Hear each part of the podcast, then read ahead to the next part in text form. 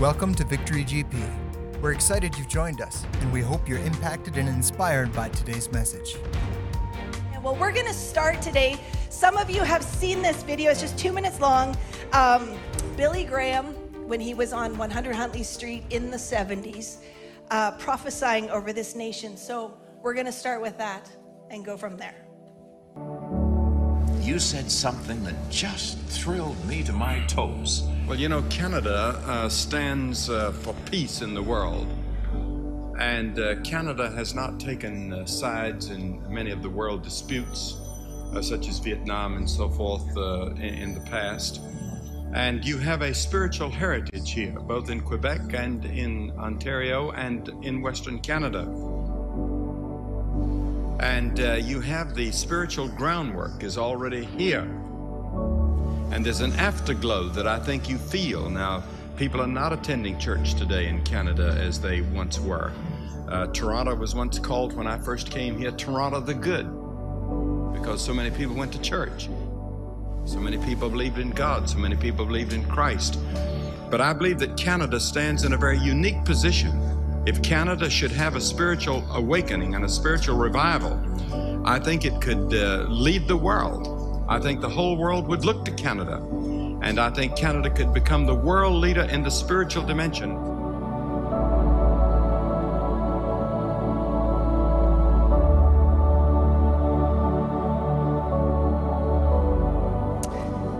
Yeah, amen. So, God, we just pray today as we step into your word, as we step into your heart, that you would help us to align with what you say. God, we recognize these words prophesied by a man of yours, God, your son. And Lord, we thank you that you give us the opportunity to partner with it. We know that prophetic word is not a guarantee, it's a possibility, it's what's on your heart. And we decide whether to engage. And so, God, today we just thank you that you stir our hearts once again. We open ourselves up to what you have and what you have planned. And God, we pray that there would be an awakening on the inside of us even more so today than it has ever been. And we thank you, Lord, for this moment of change in Jesus' name. Amen. Amen. Well, you know what? A lot of um, a lot of people at this point in time are just avoiding the topic of the nation because it's super uncomfortable. And you guys know, I mean, this, this church actually has um, not just a local calling, but we actually have a national calling. This church has, there's a prophetic uh, tie to the national things that are here, and, and we know it. We know it in the spirit. God just keeps drawing us back again and again and again to contend for this nation, to stand for this nation, to, to uh, see God's purposes done in this nation. And the last uh, season, I mean, it's been, it's been so rough. I, I don't want to. I don't want to focus on the negative, but I mean, we do need to address some of the major things that have gone on.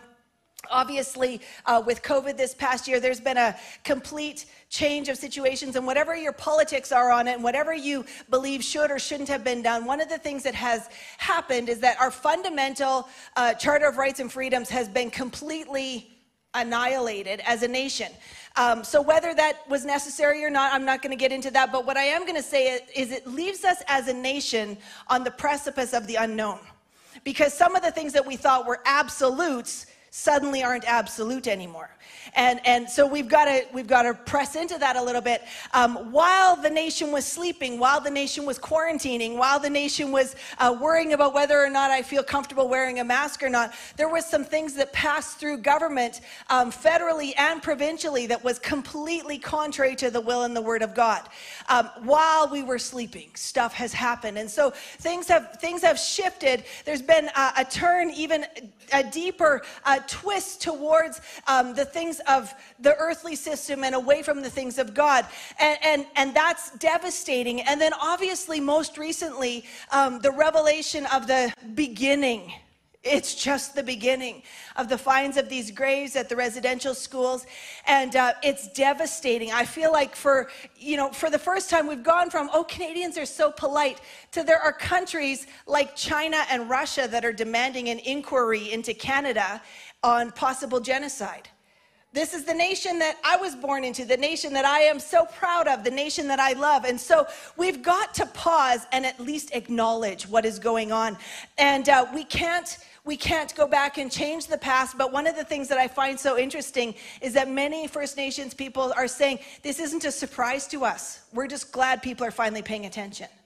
So we've got this window of time, and I was thinking about, you know, when we had um, Alberta linked here in the spring, and it was it was really some people were super uncomfortable with it, but um, it went very um, First Nations in the tone and there was a lot of wailing and a lot of weeping and a lot of grieving and a lot of prophetic like there's a cry from the ground that's coming out. I believe that this this gathering actually birthed the release of the revelation that there was some some stuff that opened up here that was necessary. And what i find very interesting is um, when when reverend billy graham says that canada could lead the nations in a in a spiritual turnaround um, i read an article from the new york times this week that said that um, based on what Canada is finding, uh, they're beginning to look into inquiries around their own residential schools, which were hundreds and hundreds of thousands of Native American children that were in there. And so there's some hidden stuff, some hidden works of darkness that are being exposed.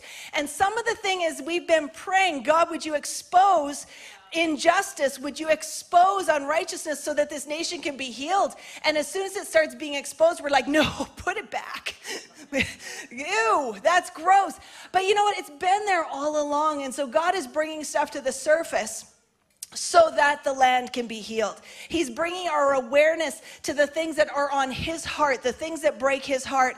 And so I just want to address that this morning. Obviously, um, we don't want to be ashamed to be Canadians, but we want to be active in our role as Canadians, whether we were born here or whether God sent us here um, at some point during our life, that we have an assignment here. The very beginning of the book in Genesis, when God says to fill the earth and subdue it, the word subdue there means to bring into order. It's to put things in order according to God's design. And so we have a responsibility as God's people to see order restored, to see things made right, to do what we can. And what does the word tell us to do? In, in the case of these horrible, horrible discoveries, it's really quite simple weep with those that weep. We're way happier to rejoice with those that rejoice. It's easier. Weeping with, sometimes you just need somebody to sit there and help you cry. Sometimes you just need to express, sometimes we, sometimes we just need to pause and say, I'm sorry. I didn't do it, but I am sorry. And, how many of us, when somebody, when you fall, when you've been hurt, when something happens, somebody comes to you and they say, I'm so sorry that that happened to you. And maybe they had nothing to do with the incident, but the fact that they acknowledge your pain makes all the difference in the world, doesn't it? And so, in this moment, we've got this time where, as a nation, I actually feel like it's as ugly as it's ever been. I wouldn't be putting a Canadian flag on my backpack to travel anytime soon. But, um, traveling would be nice. Sorry. Um, but I will contend for this nation. I will stand, I will bow, I will repent, I will intercede, I will do what God's called me to do. And there's a couple things that I just want to give us some scriptures for those who might be new to praying for the nation. I want to give you some scriptural foundation for why we do what we do and why we need to stir ourselves up in this hour and why we can actually be really excited that it's as bad as it is right now. Hidden things are not good things right? Just because it looks good on the outside, I mean, it, I, I, have I have seen, you know, uh, there's this movement that's going on. It's probably supposed to be really good for like, you know, body image and whatever. But like celebrities doing selfies with no makeup on, and you're like, you're you're who? What? You know. I don't even recognize you without the three sets of fake eyelashes and the whatever. Like, they don't even look like. Sometimes when you find out what's underneath, it's uh, interesting. But our nation has had this facade of nice. And underneath it, like, let's just be frank about it. The reality is, we have no abortion restrictions. That is sick, and it's the most evil set of non laws globally. We have euthanasia laws that are some of the worst on the planet. And the, the numbers have risen in this past year because we isolated seniors and left them alone to die. That's a problem in this nation. We've got abuses that have happened in schools. And uh, one of the things that made me like literally sick to my stomach was when they discovered the um, the seniors uh, in Quebec that were starving to death in the homes. And, and as they began digging in, finding different seniors' homes that where there was this radical neglect of the old people.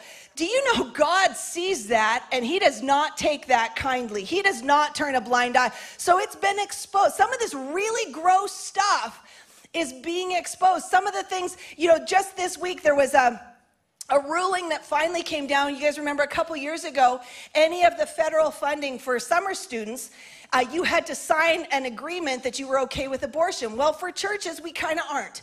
Uh, for for people, we kind of you know, we should pause and think about these things and not just sign papers. And so finally, this week, a federal judge ruled in favor of a Bible camp and said, no, that's completely wrong. You are absolutely entitled to the funding, and the government has to give you what you're due. That, that is awesome, right? But these things only happen when we get pushed to the ugly zone. And so right now we are pushed to the ugly zone in a lot of things. Some of the stuff we've spent money on, taxpayer money, has gone into some completely immoral, sick things. And so God is calling on us to take our place. We're not without hope. We are not all trying to leave the country and move. So, this is the place that God has called us to be. And so we intercede. And so we take our spot. Psalm 33, 8 to 12 says, Let all the earth fear the Lord. Let all the inhabitants of the world stand in awe of him. For he spoke and it was done. He commanded and it stood fast. The Lord brings the counsel of the nations to nothing, and he makes the plans of the people to no effect. The counsel of the Lord stands forever, the plans on his heart to all generations. Blessed is the nation whose God is the Lord the people he has chosen as his own inheritance. Blessed is the nation whose God is the Lord. How do we fix the injustices? The Lord. How do we fix the brokenness? The Lord. How do we make better choices? The Lord. How do we find our destiny as a nation? The Lord. Uh, Revelation 22 2, you know the, the, the, the prophetic word over this nation, the reason for this flag. The leaves of the tree shall be for the healing of the nations. This is the only flag with a leaf on it. I look at this right now and I'm just like, Dear God, we can't even heal ourselves. But if our prophetic destiny is to bring healing to the nations, then this nation has a healing coming. That's what this tells me. I find it very encouraging that it's red, that I am, I am convinced that the only thing that's going to change us and bring about the healing is the blood of Christ. It's going to be the redemption that comes from the one who paid the price for this land and for the atrocities that happened.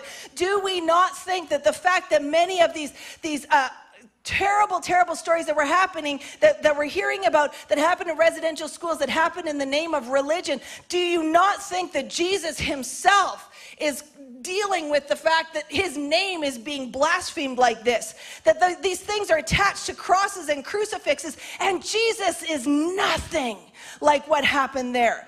Jesus gets what we're going through, where we have to stand on the truth. We have to stand in the righteousness of Christ and we proclaim what he says. We proclaim healing to this nation. So we've got to come into partnership with it. I'm going to give you four quick points and then I'm going to turn it over to Apple. Firstly, we must stand in the gap. We have to. We can't disengage. We might want to, but if we disengage, it only gets worse from here. We have to stand in the gap. And so, a scripture for that one, 1 Timothy 2 1 to 2. We know these. Therefore, I exhort first of all that supplications and giving of thanks be made for all men, for kings and all who are in authority that we may lead a quiet and peaceable life in all godliness and reverence. For this is good and acceptable in the sight of God our Savior, who desires all men to be saved and to come to a knowledge of the truth. What do we do? We stand in the gap and we pray. We want a peaceable life. We want a quiet life. We want to be able to walk in godliness and reverence. We want to be able to worship freely. We want to be able to proclaim the gospel. We want to be able to proclaim the good news. Then the word tells us that what we do is pray for those in authority. That's our job. That's what we get to do about it. We can do our part. We can live righteously. We can live honorably, and we need to. But we also have a responsibility before the Lord to pray for those in authority. Jeremiah 29 7. Ask and seek the peace of the city where I have caused you to be carried away captive, and pray for it, for in its peace you will have peace. In other words, engage on behalf of the land, the place we have been assigned to be. The word tells us that we didn't pick where we are. Did you know that? We were assigned to be here and now. Acts tells us that God has determined our times, the boundaries of our dwelling places, that we would reach for Him, that we would grope for Him. We are here now for His purposes. And so we will seek the peace of this city, of this province, of this nation. We will contend. We might be horrified right now, but God gives us something to do. We feel helpless. He gives us something to do. We feel like we can't change it. He gives us something to do. And so we choose to stand in the gap. Secondly, we must care. It's not just that we pray, but we allow our heart to attach to it. We allow our heart to engage. I think it's important that we weep with those who weep, that we actually care about the things that are going on, that we actually have conversations with people, whether it's about the residential schools, whether it's about, you know, all the other injustices. We had a, we had a, a waitress the other day, a server who just, I mean, she poured us our coffee and then told her about this horrible situation that her family is having. Her uh, parents had had a motorcycle accident, and just due to the brokenness of our medical system right now, I mean, it has gone very, very badly. And she's just pouring it out. And I said to her at the end, I walked out, I said, What's your mom's name? Because we would love to pray for her. And she just like teared up and she's like, That would mean so much to me. Well, you know what? It's, it's not helpful for me to go, Yeah, that sucks. That's terrible. It's helpful for me to go, Wow, I'm really sorry that happened. We'll pray for you. Right? That's what matters. So we need to choose to care. Amos 5 23 and 24 says it's one of the most upsetting scriptures in the Bible. Take away from me the noise of your songs, for I will not hear the melody of your stringed instruments, but let justice run down like water and righteousness like a mighty stream. Justice and righteousness are the foundations of his throne. And so God's like, I don't, I mean, we all heard the stories. We've all heard the stories about the churches on the rail line in Germany and Poland when people were being taken to death camps and they just sang a little louder. Not on our watch. It has to be different now. It has to be. Di- we are held responsible for what we know. And I would say many of us up until now, we didn't know some of this stuff, but now that we know, we're responsible. God, we plead for justice. We plead for righteousness. We engage with righteousness and justice. We ask for an unveiling of those hidden works of darkness, that light would dispel the darkness, that there would be a place of coming forward, that there would be confession so that we can be healed. There has to be a turning point, and we are a people who have the benefit of a generation just before us who maybe didn't respond accurately, but we get a second chance at it. We get a choice. What are we going to do in this moment? Will we take our place on behalf of this land? Thirdly, we must partner with heaven.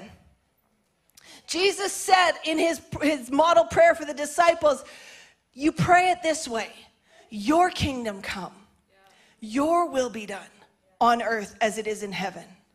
You, you, ask for your own forgiveness. We, uh, we ask for the forgiveness of our trespasses as we forgive those who trespass against us. There's this ministry of reconciliation that happens in the presence of God, where I can't choose to walk away offended if I know that I have offended the heart of God and He's forgiven me.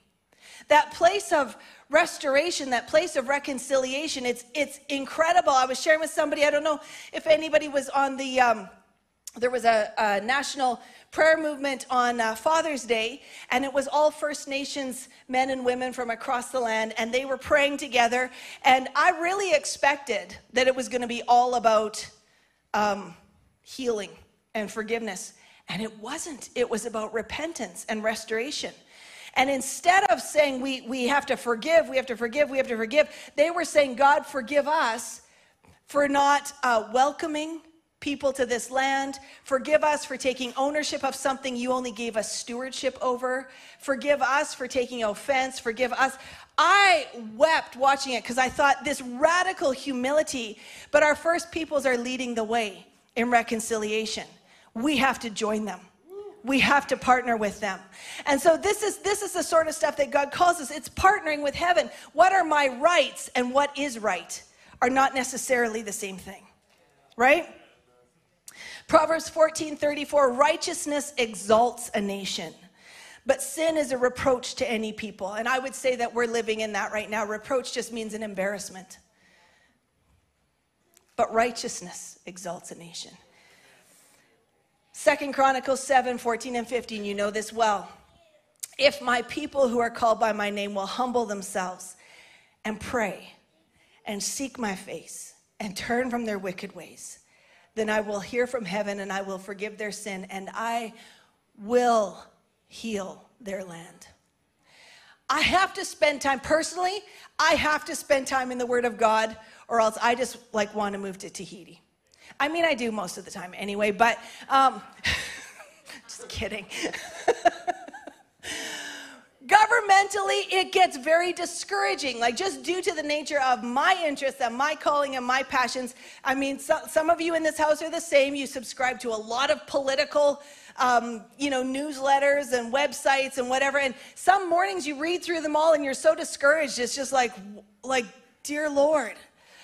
And yet we've got stuff like there's a, there's a bill that we've all been dealing with, Bill C6, that is uh, the, the anti conversion therapy law, which honestly, just if you're watching online and you're uncertain about this, nobody thinks conversion therapy is a good idea. Nobody thinks electrocuting people or harming people or drugging people or coercing people into anything is ever a good idea. However, the way it is written, um, it silences church leaders, it silences counselors, it silences people from getting open, honest counsel. And so, you know, really a, a lot of um, church leaders and even uh, like counselor societies, social service groups are, are just asking for a modification of the wording. Parts of it are fine, parts of it set us up to, to be basically to be arrested for, you know, talking with somebody based on their sexuality or their gender identity, which is a problem. And so I was so blessed. I mean, uh, my, my initial thing was I was horrified that the vast majority of our federal MPs voted in favor um, by far. But I was so blessed that our local representative, as he consistently does, voted for righteousness. I mean, we need to be sending thank you notes. We need to be sending, you know, thank you for standing for righteousness. We're praying for you. He received a lot of really negative feedback um, on the backside of that, but he needs to hear the good feedback, right? We need to honor those that are doing what is right. And so we partner with righteousness. Righteousness will exalt this nation. Finally, we need to pray with expectancy. And that's the big switch. And this is why I wanted to hear from some people who came to this land and have a different perspective. We need to pray with expectancy. We know that faith is the substance. we we need to pray in faith or nothing really happens. And faith is the substance of things hoped for. So if we've lost hope, we have a hard time standing in faith. Do you know what I'm saying? It's hard to stand on the word if your hope is dashed. And so we have to stir up hope. We have to we have to find our hope in the Lord. We have to look for the places where hope belongs and where hope lives. And so we need to choose to see what God sees and we need to choose to see through fresh eyes. I had a, a one of our awesome doctors was in my office one day and he was just sharing with me how you know he said uh, honestly what you've got what you've got to have in this nation ahead and he was just prophesying. He said, You need to have the fire of God. You have to have the power of God. And he was telling a story about um, in his nation, he said, it, it, it is very common.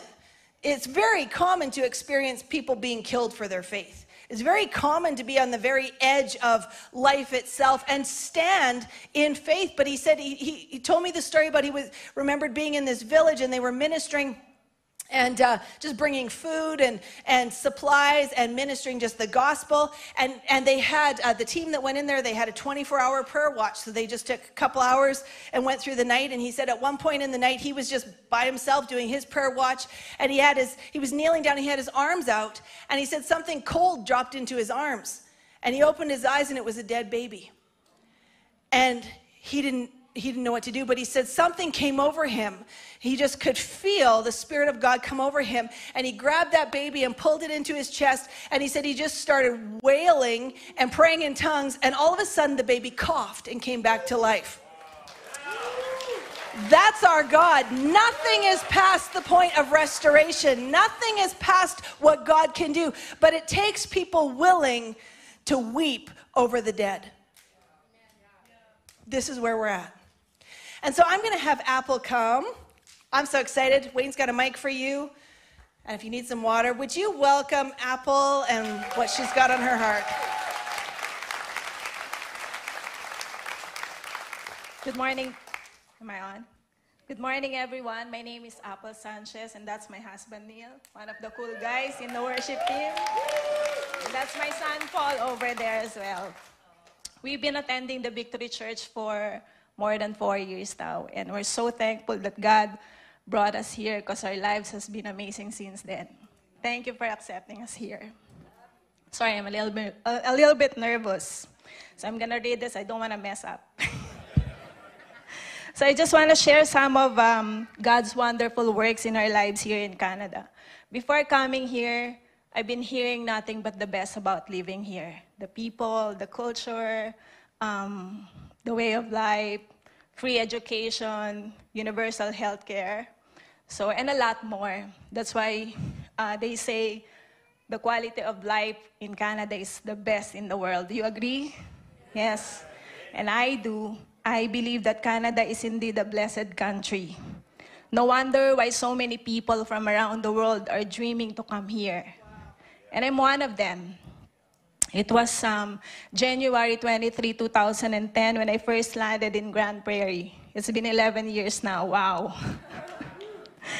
I was working as an administrative assistant for McDonald's stores in the Philippines when I was given the opportunity to come here. And yes, I'll be working at McDonald's again, but this time not in the office anymore. It's gonna be in the operations and as a service crew. So I would admit at first I was a little skeptical. Will I go for it? Is it God's will? Um, what will happen to my family?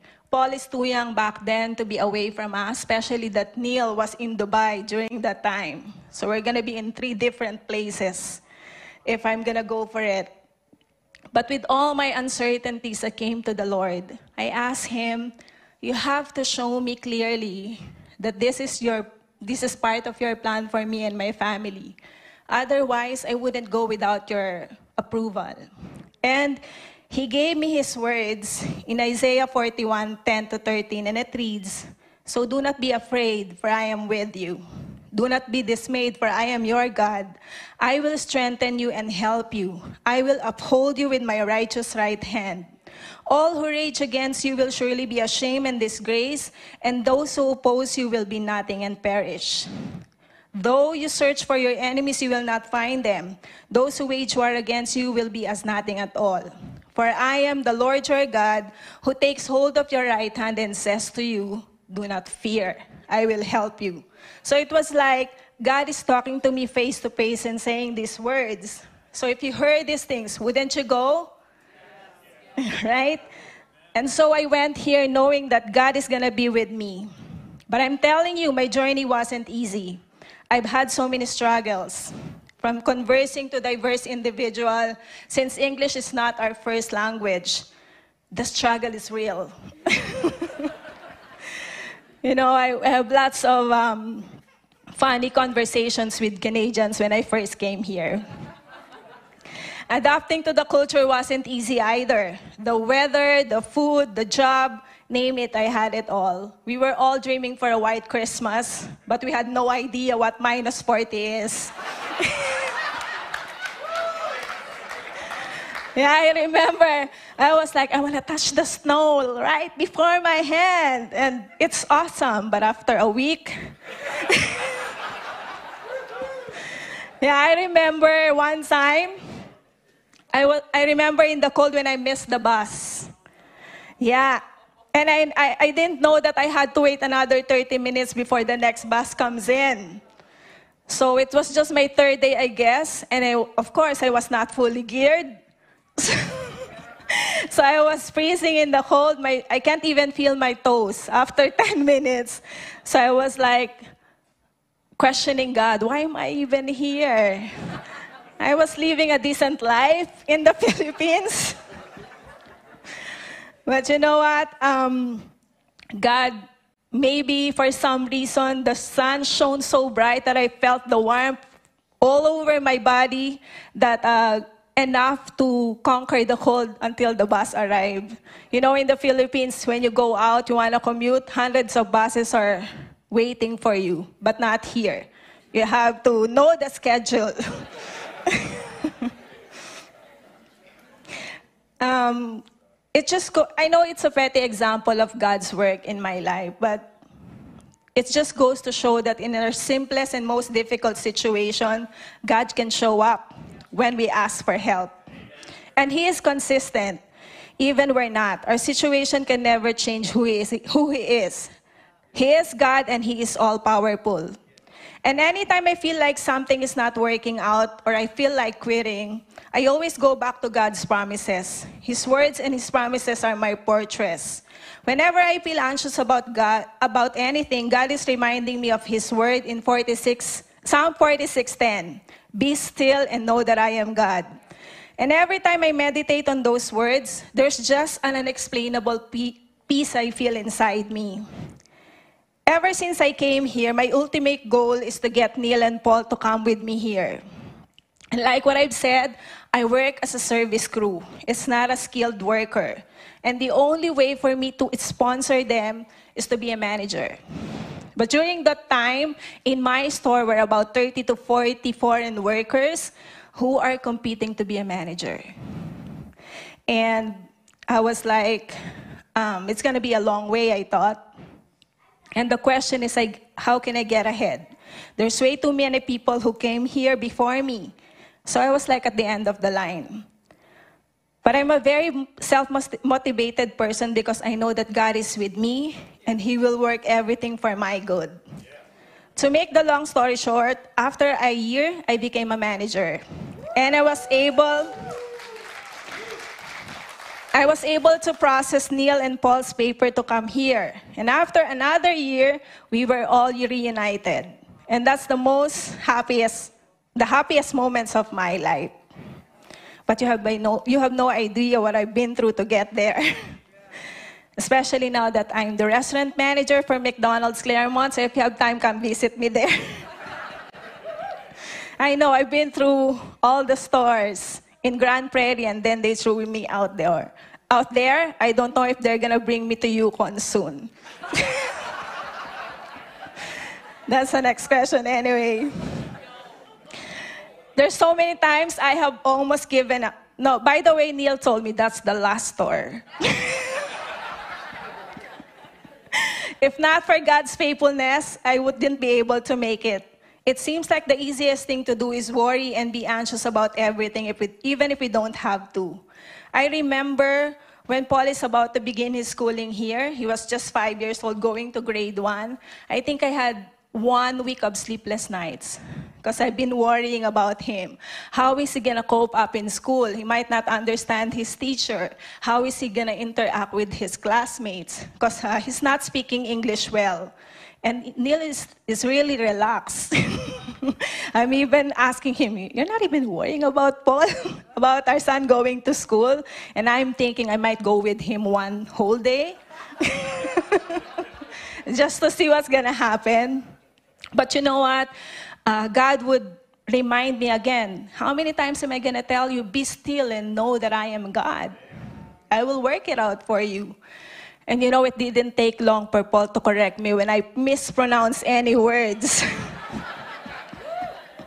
yeah, I would even have to remind here, him, I'm still your mother, right? I can send you back to the Philippines anytime. Because he didn't want to, he liked it here, he didn't want to go back to the Philippines. You know what? Um, people are saying, you know, Filipinos are hard worker, they're multitasking. Yes, we are. Even if we're talking to you, we are multitasking because we're trying to understand everything you're going to say. We're processing our thoughts. We're rearranging the words. And we're even checking our grammar before we say it. So if we say, I'm sorry, repeat it, repeat it please, it means that we messed up along the way. so please be extra considerate to us when you are talking to us. Um, it's always been a great blessing to us being here. God gave us more than we could ever imagine. We've been through a lot of up, ups and downs along the way, especially during those times that we are processing our permanent residency and our citizenship. But God is ever faithful when we obey His command. We trust Him in all areas of our lives, even with our finances. He surely bless us with, in an unthinkable ways. We have to be fully surrendered to God so He can truly move in our lives and fulfill His purposes. It may not always be easy. Pastor Charlotte once shared to us breakthroughs and repining works hand in hand. But most of us, we love the breakthrough, but we don't want the process. But God loves the process. And one thing I've learned in my walk with God are these things. If you feel in love, find ways to, to show love to others. If you feel like you are lacking on things, find ways to, to bless others. If you feel oppressed, find ways where you can release forgiveness. When you feel alone, go out and fellowship. It is in pouring out that we feel the overflow. We cannot thank God enough for not just for all He has done for us, but who He has been in our lives. He is God and He's always been good. From the opportunity to build life here, the job that we have right now, to our citizenship, to buying our own house and driving our own cars, I didn't even imagine myself behind the wheels. But now, thank God, Neil uh, taught me how to drive. To helping our family in the Philippines, this is just the tip of the iceberg of what God has done in our lives. I don't think the service would be long enough to share all of you the, the great things that He has done for us. It is always a privilege being able to, to live here in your country. That's why you guys are beyond blessed that you were all born with all this great abundance right before your eyes. But we want to thank you. We are forever grateful for accepting us and loving us here, especially in our church. We will forever be grateful. I love my country, but I am so proud that I can call both the Philippines and the Canada my own. It's true that Canada brings healing to the nation. Yes, you are. And God is not done yet. I believe that the best is yet to come for all of us here. God bless Canada.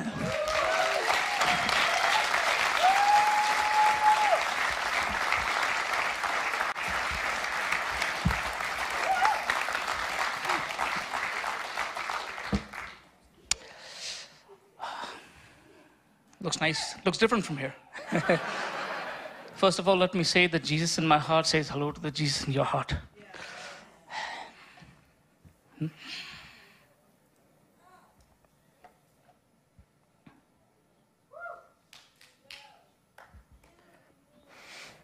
I don't know why. I don't know why. I was happy and joyful uh, until this moment. Uh, Apple, I loved everything you said. Pastor Charlotte, everything you said is everything that's written here. Strange how Holy Spirit works. Uh, coming to Grande Prairie was uh, a very strange decision. We came to Canada in 2006.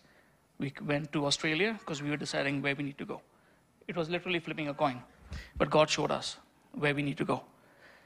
I had no idea, no plans that we we're going to come to Grande Prairie as any immigrant, you leave things behind. You leave families behind. You leave friends behind. You leave your jobs, your career.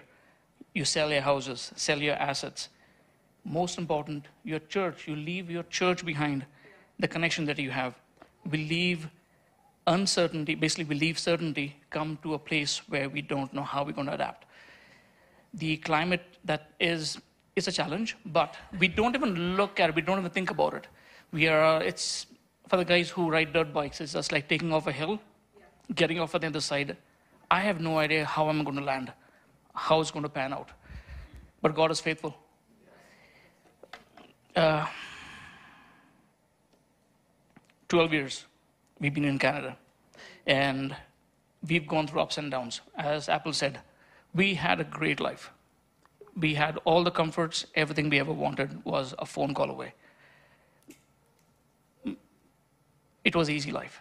Coming to Canada, things were different. We had a lot of challenges. Uh, when Apple says we had struggles, that's an understatement. Uh, we almost lost our son Jason. He's sitting right there with my wife Millie. We almost lost him. July 9th, 2008 is a date I will not forget.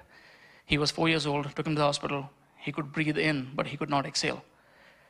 As a father, you see your son helpless. As a father, there's nothing I can do, absolutely nothing, but I just watch him. Four minutes, 11 seconds, what it took for the EMS to arrive when I dialed 911. I know God was working. Four minutes, 11 seconds.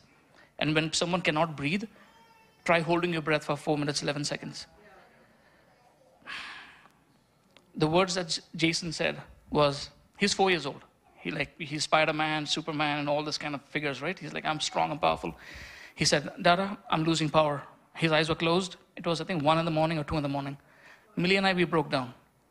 When your only son tells you that he's losing his power with his eyes closed down, and that's the last statement he says, and he passes out. Wow. It changes. We celebrated Father's.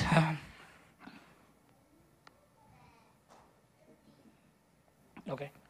We celebrated Father's Day a few days ago, and uh, I think about uh, Jesus, right? we all know what Jesus felt. He said, Father, why have you forsaken me? But we don't think about the Father, how he felt. In my, in my peanut brain, I know the pain of losing our son. It was so close. But God is so good. Yeah. He got Jason back to us because he knew that was a joy. That's all we had. 2010 was a very tough year. And maybe that's why I'm a bit uh, emotional right now. That's not who I am. Just you know, I'm a pretty tough guy. uh, but 2010, our finances were all down to zero. We lost everything. 17 years I worked in the oil and gas industry in the Middle East. I had a great job, made good money, came down here, lost everything. Uh, never heard of Grande Prairie. This was all in Vancouver, by the way. Never heard of Grande Prairie. Uh, life in Grande Prairie was different. Uh, life in Vancouver was different. It was, if you have seen the old Ten Commandments movie, when Moses goes up, Aaron's down, and you have all this thing happening, they have the calf. That's how it appeared when I was in Vancouver. It's, you look around, pagan worship. Thing was not right. And we came from a church that was spirit filled, Holy Spirit. We, that's what it was. That's how God taught us. And we were like, have you made the right decision? Because that was Canada to us. Have you made the right decision? And God had a plan. He's like, no, that's not where I want you. I want you in Grande Prairie. Where? Grande Prairie. Came over, looked from the airport or from the aircraft. The airport looked that small. We landed. It was still the same size. Uh, so, strange.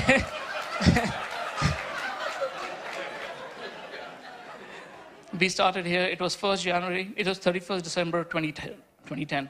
Got a job. How God changed things around we had a last of our savings left, $18,000. That was the last what we had in the bank.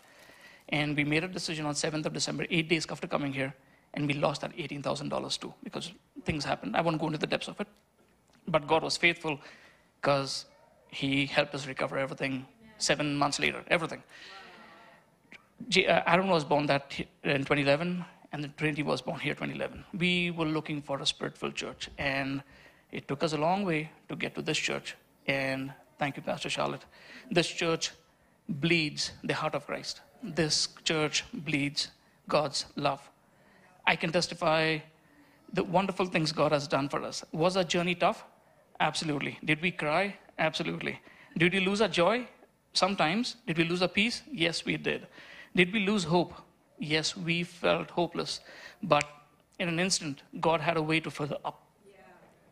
Did we, that's a question I've written here, did we regret our decision to come to Canada?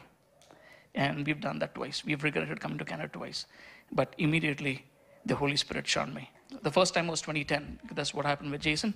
Second time, I was sitting right up there, and it was preached right when I was with my head down, just depressed.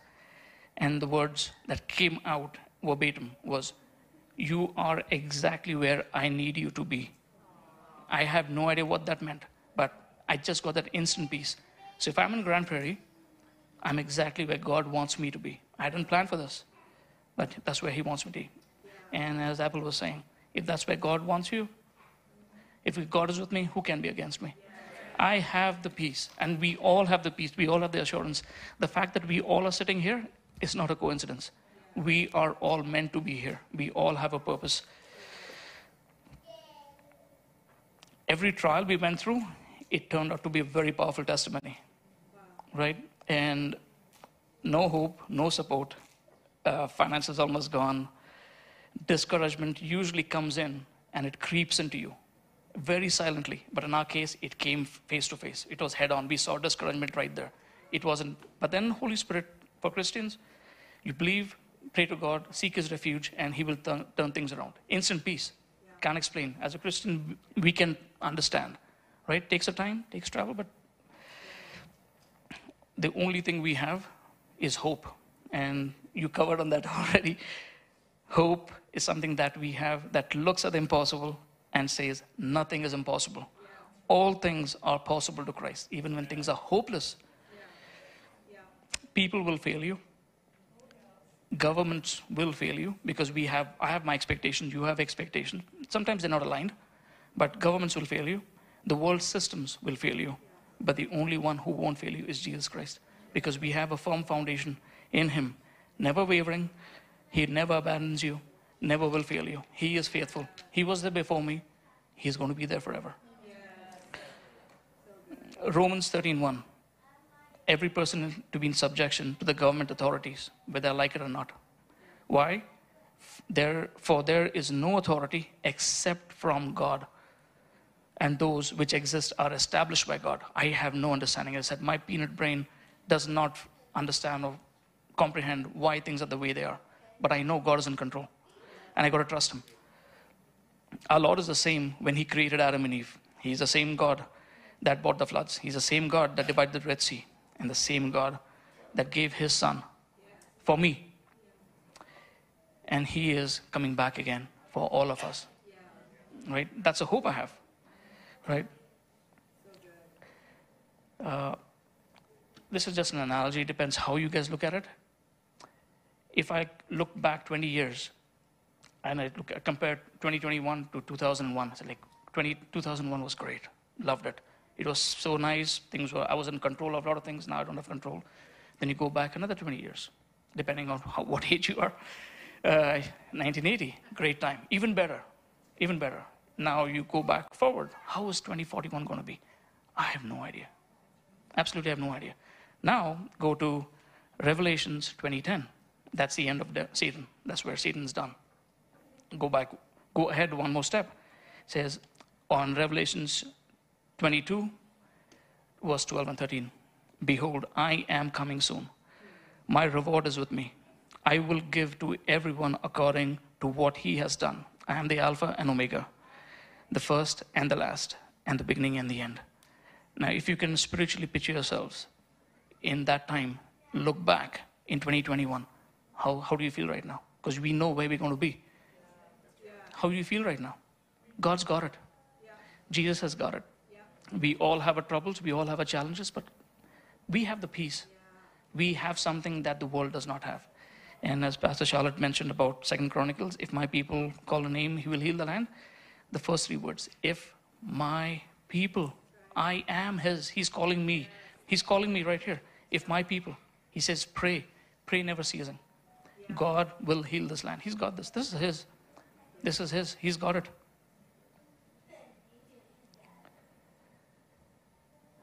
Yeah. No, thank you for for this church. It means a lot. Grande Prairie has been good to us, and uh, we are happy to be part of this church. Thank you.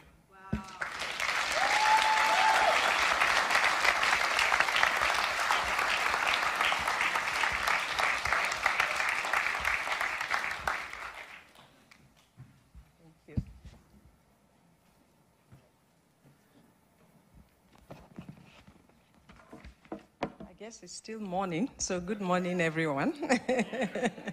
yeah.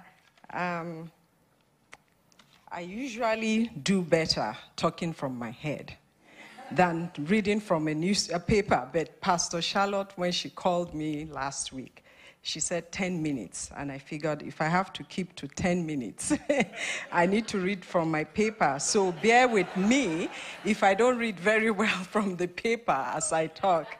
Yeah. Yeah, I've been in Victory Church now for 17 years. I'm thankful for this church. Uh, it's a church that teaches. I've grown a lot in the 17 years. I, I had a growth before I came here, but I've been blessed under Pastor, um, Pastor Paul and Jan, and now Pastor Charlotte and Wayne. And uh, so um, my own dimension to the whole testimony is kind of different, but, and that's how God works. God uses us. We all, Pastor Charlotte mentioned something that I was going to say, a scripture. And um, Chris mentioned something similar, Apple as well. So it just shows that we are all working in the spirit. Because I actually asked God, I said, What am I supposed to talk on? I prayed about it. So if anyone here takes offense for anything, just be angry with God, not me.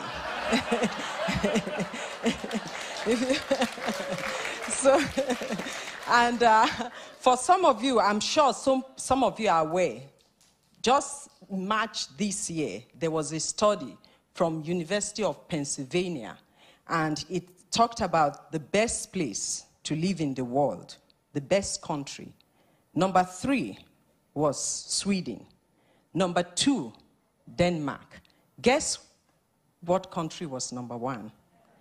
Canada.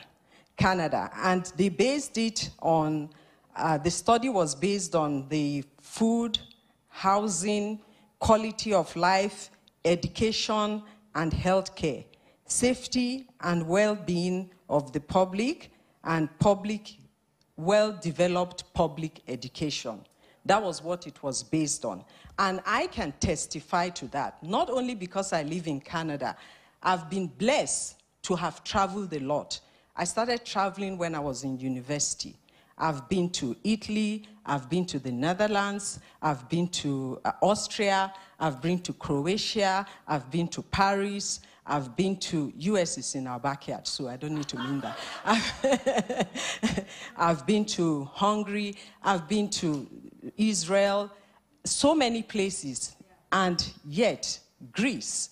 But I would tell you, nowhere compares to this nation. And when we moved here, when we moved here in 1991, we came because we were not sure, we were thinking, okay, we're moving to Canada, not 100% sure if we were going to stay. We're originally from Nigeria. I'm going to talk about Nigeria a little bit because I have a reason for saying that. But we came here from Scotland because my husband finished his medical school from Nigeria. He went to Britain to specialize in pediatrics. And after working as a pediatrician, he decided he wanted to subspecialize as a neonatologist. A neonatologist is when you specialize in 23 weeks of pregnancy to full time baby. And the best place he was told from Edinburgh was Winnipeg. So that was how we came here. We came in 1991. The first thing that was striking about Canada was the land. The land and few people. It was sparse. And we were told on a weekend, don't go to downtown Winnipeg on the weekend. It's always too busy, too crowded. We went to the downtown, we wondered where was everybody? Compare, yeah, compared to Glasgow in Scotland, It, we even went to Toronto and it seemed like there was nobody on the street. So that was what first struck us. And then the place was very clean. Canada is a clean country. If you go to anywhere in Europe, wherever you go to, you find that this place is a very clean country. And then there was safety and security, the decency of the people, everybody saying sorry, sorry, sorry, even when they didn't need to say sorry. Friendliness from neighbors. In, you, in the UK, you have a neighbor and you don't even say hi.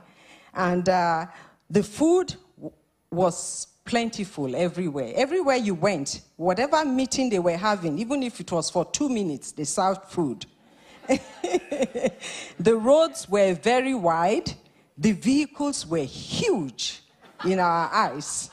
The cost of living was so low, even though coming here and living there, we left our home. We were not sure whether we were going to go back or not. We left our house, left everything, came here with a suitcase. Imagine going to a new country with your suitcase, with all your belongings, everything you left behind.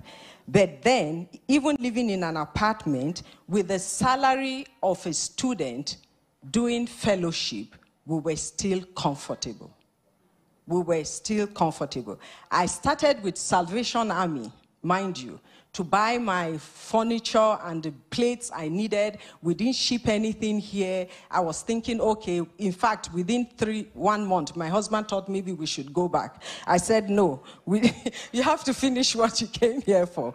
But why did we stay back? We stayed back because we noticed that the first thing we noticed also in the in a temperature of minus 40 that gets up to minus 50, nobody was recorded as dying in their apartment due to lack of heat, which happens in Europe a lot.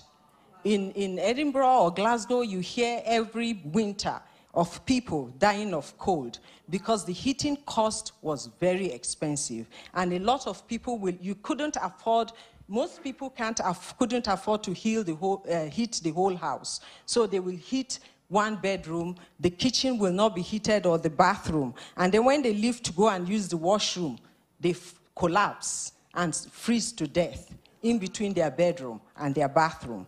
So, and then, so the heating, and we, we told ourselves, we said, you know what? This place actually, and what other thing I enjoyed was the summers. The summers were very great. It was cold in the winter, but summertime you had to use, in Manitoba, most of the houses are, have AC. So you are under the AC, but when you go outside, it's beautiful. So it was really nice, and we thought, okay, we're not going back. This is where we're going to stay. And we started our family here and had all our children in Manitoba.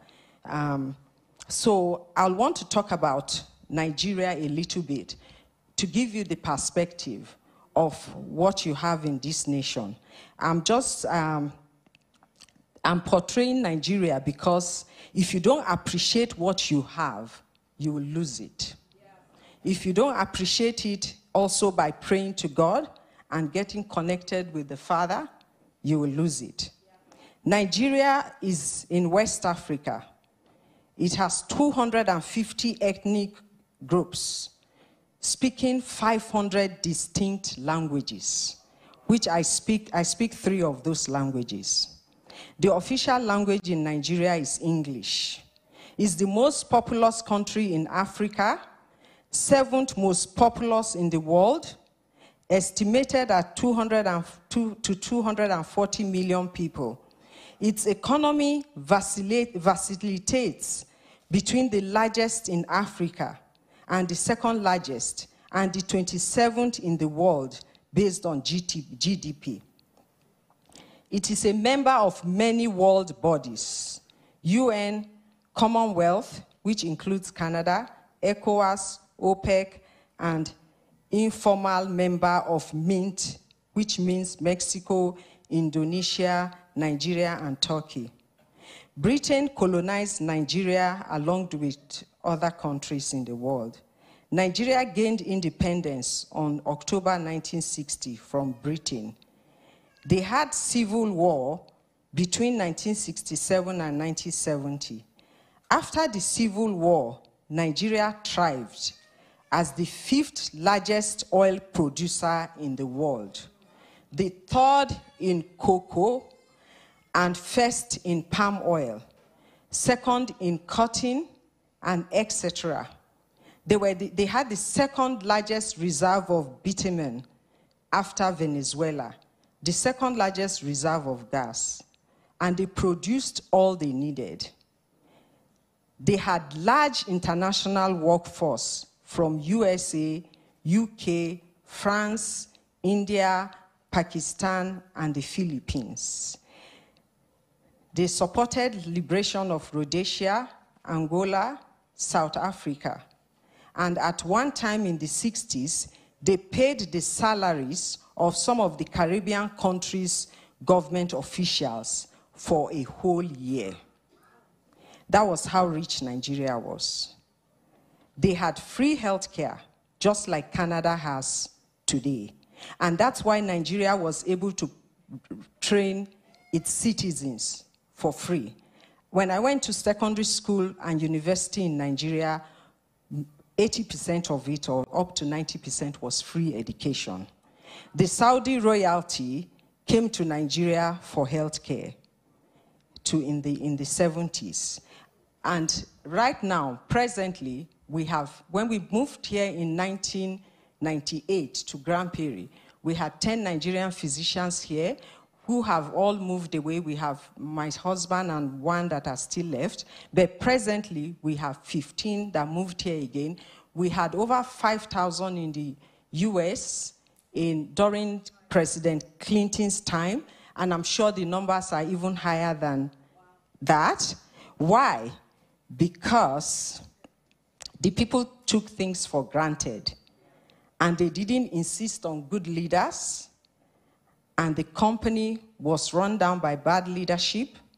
The people, because of prosperity, turned their face away from serving God 100%. The pastors, some of them, many of them, switched to prosperity gospel by putting more emphasis on prosperity. Yeah, it portrays that when you don't appreciate what you have, just like I said earlier, you could lose it. Like most of the, the sad thing for the Nigerian nation is that most of the physicians abroad were all trained by the Nigerian government. My husband was trained by the Nigerian government. When he went to UK, he was sent there by the Nigerian government. But then his brother, who is also a surgeon, who also left, told him that you can't come back home because the hospitals are running, being run down, the facilities and the government is not supporting it like it used to. So even if you come in with your training, you will not be able to use it effectively. And that's how we ended up abroad and ended up here. So the, the Nigerian government was giving services to other people in the world. But at the end of the day, where are they now? I remember when Pastor Charlotte preached some time ago on Chronicles, Second Chronicles 17 14. She said, If my people who are called by, by my name should humble themselves and pray and seek my face and turn from their wicked ways, then I will hear from heaven and I will forgive their sin and I will heal their land. What happened to the Israelites? The Israelites, they lost the promise of majority of them. Their children saw the promised land. The ones that left Egypt ended up not seeing the promised land. Why? God hates complaining. He does not hate complainers, but he does hate it when we complain. One of the greatest sin and most consistent sins while in the wilderness was that of complaining and murmuring. In fact, it was their complaining that made an 11 day trip last 40 years. Complaining is the opposite of thanksgiving. God said we should give thanks in everything. And the one of the reasons why God hates, doesn't like us complaining is because he, when we are thankful, we feel better. Even in the book of Psalm, you notice that the psalmist complained about so many things, but always in the end, they ended it with thanksgiving. Complaining poisons our attitude most of the time. It doesn't make us bitter, uh, feel better. And it also infects people who are around you when you complain. The attitudes of others are affected. It is contagious when we share our negative discontent. It can have the same negative effect on someone else's attitude as well when you complain. Complaining also implies that we don't trust God. E.g., for example, a land full of milk and honey, that was where God promised the Israelites. But what happened to them? They were complaining. Pastor George Sarkodie preached about at the beginning of COVID. I remembered he talked about, he talked about the Israelites mentioning worthless manna. They said God gave them worthless manna. And they condemned and they were upset with the food that God gave them in the wilderness. So, my, and then my, what I will see, why, I, why did I talk about complaining? Because with this COVID situation, people focused more on complaining. People did not focus on the good that God had given them. Do you know that Canada is one of the only countries where the government gave people money for sitting at home during the lockdown? 80% of the world didn't have that. Many people had to fend for themselves. My country in Nigeria, where now Many people have to earn money day to day. The government didn't give them anything. What was supposed to have been supplied to them, they found it after the lockdown in a warehouse. It was kept there by corrupt people. Neighbors had to fend for neighbors. People who had, who had to make money every day to make money to get food to eat were on lockdown for three weeks, couldn't make money. But God is a faithful God.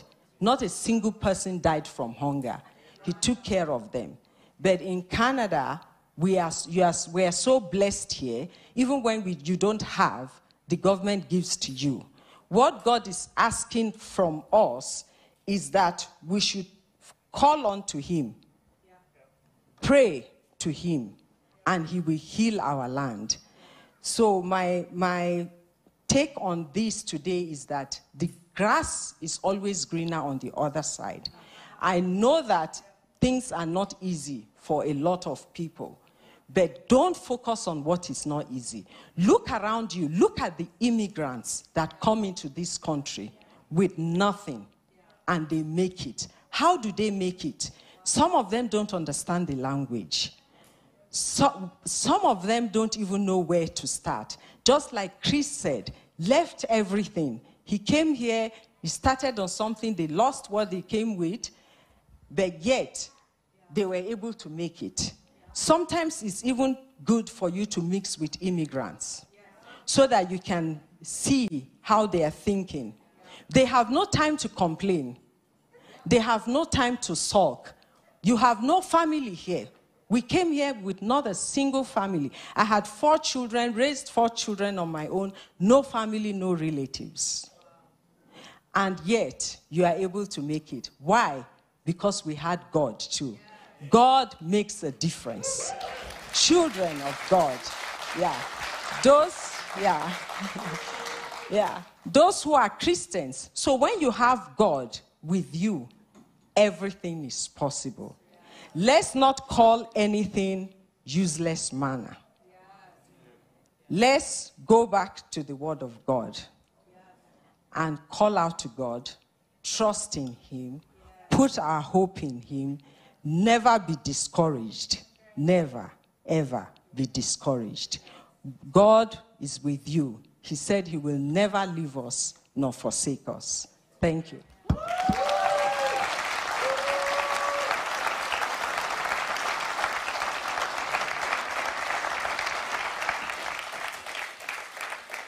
Isn't that good? I mean, it gives us somewhere to pray and somewhere to, you know, repent in some ways. Um, I'm going to ask my good friend and our MLA, Tracy Allard, if you would join me. And we are blessed to have yet another born again government official who got us positioned.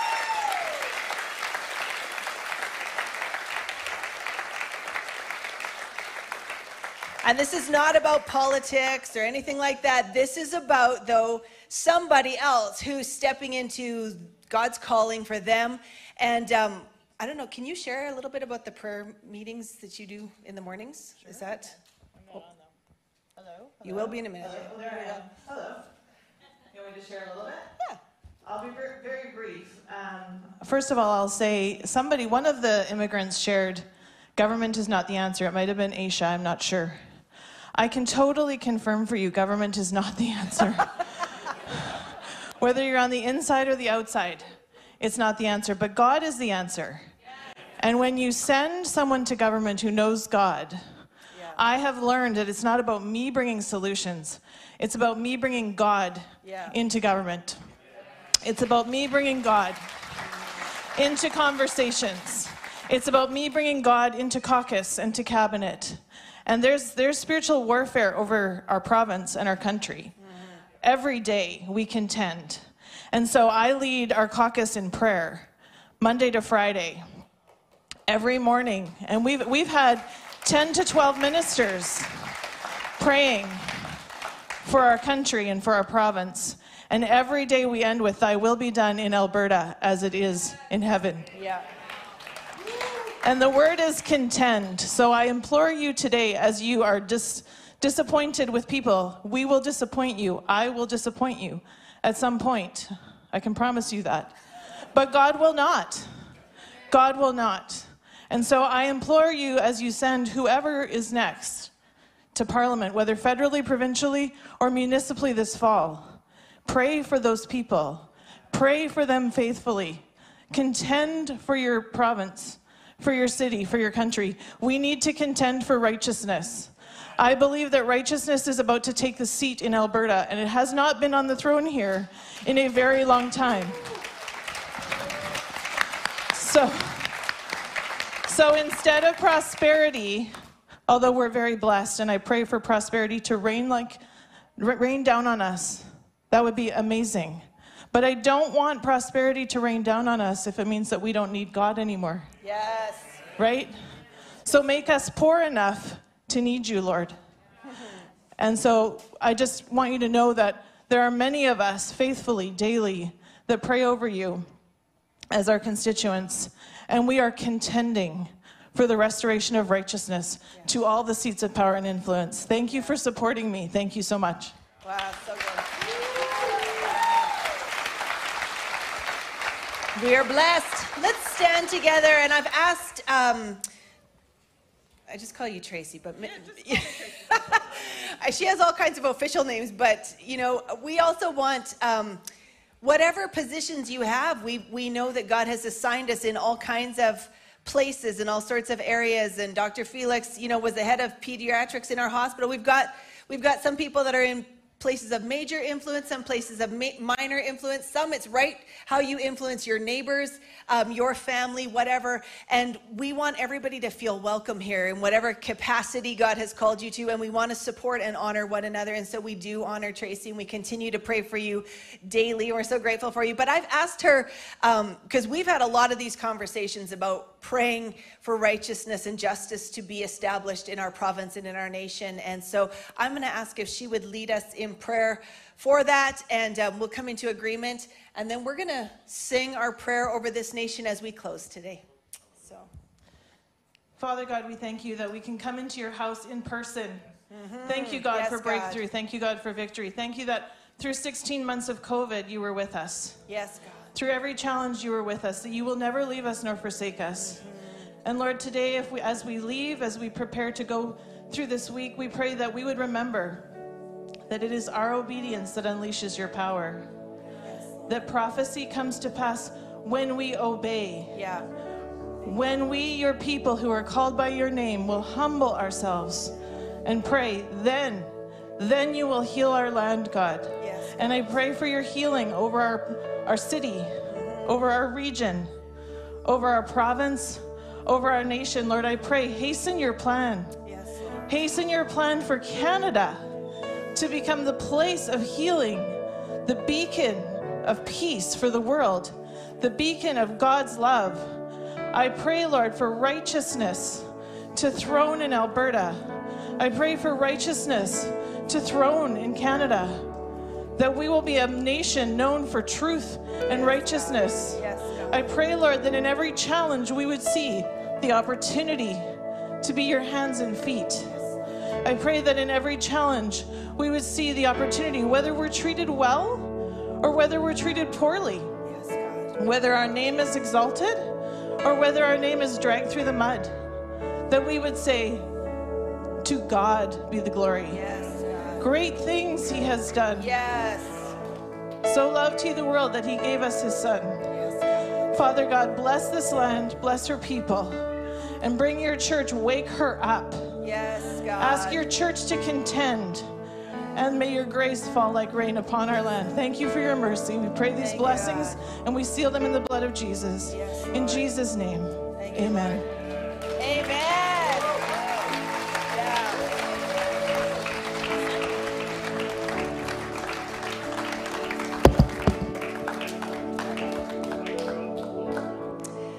Amen. Well, team, lead us through with faith, with hope, with heart.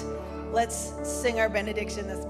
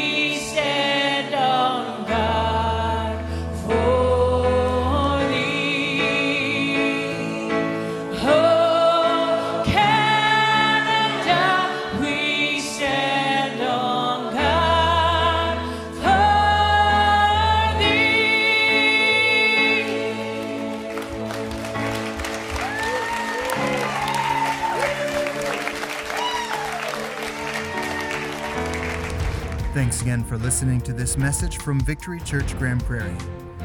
You can stay connected with us on Facebook, Instagram, and YouTube by using at Victory Church GP. If you have any questions, would like to access our online resources, or would like to sow into this ministry, you can visit us at www.victorygp.com. You can also text to give. Just text 587 207 4387 and follow the prompting. Thanks again for joining us at Victory GP. Reach, teach, mobilize.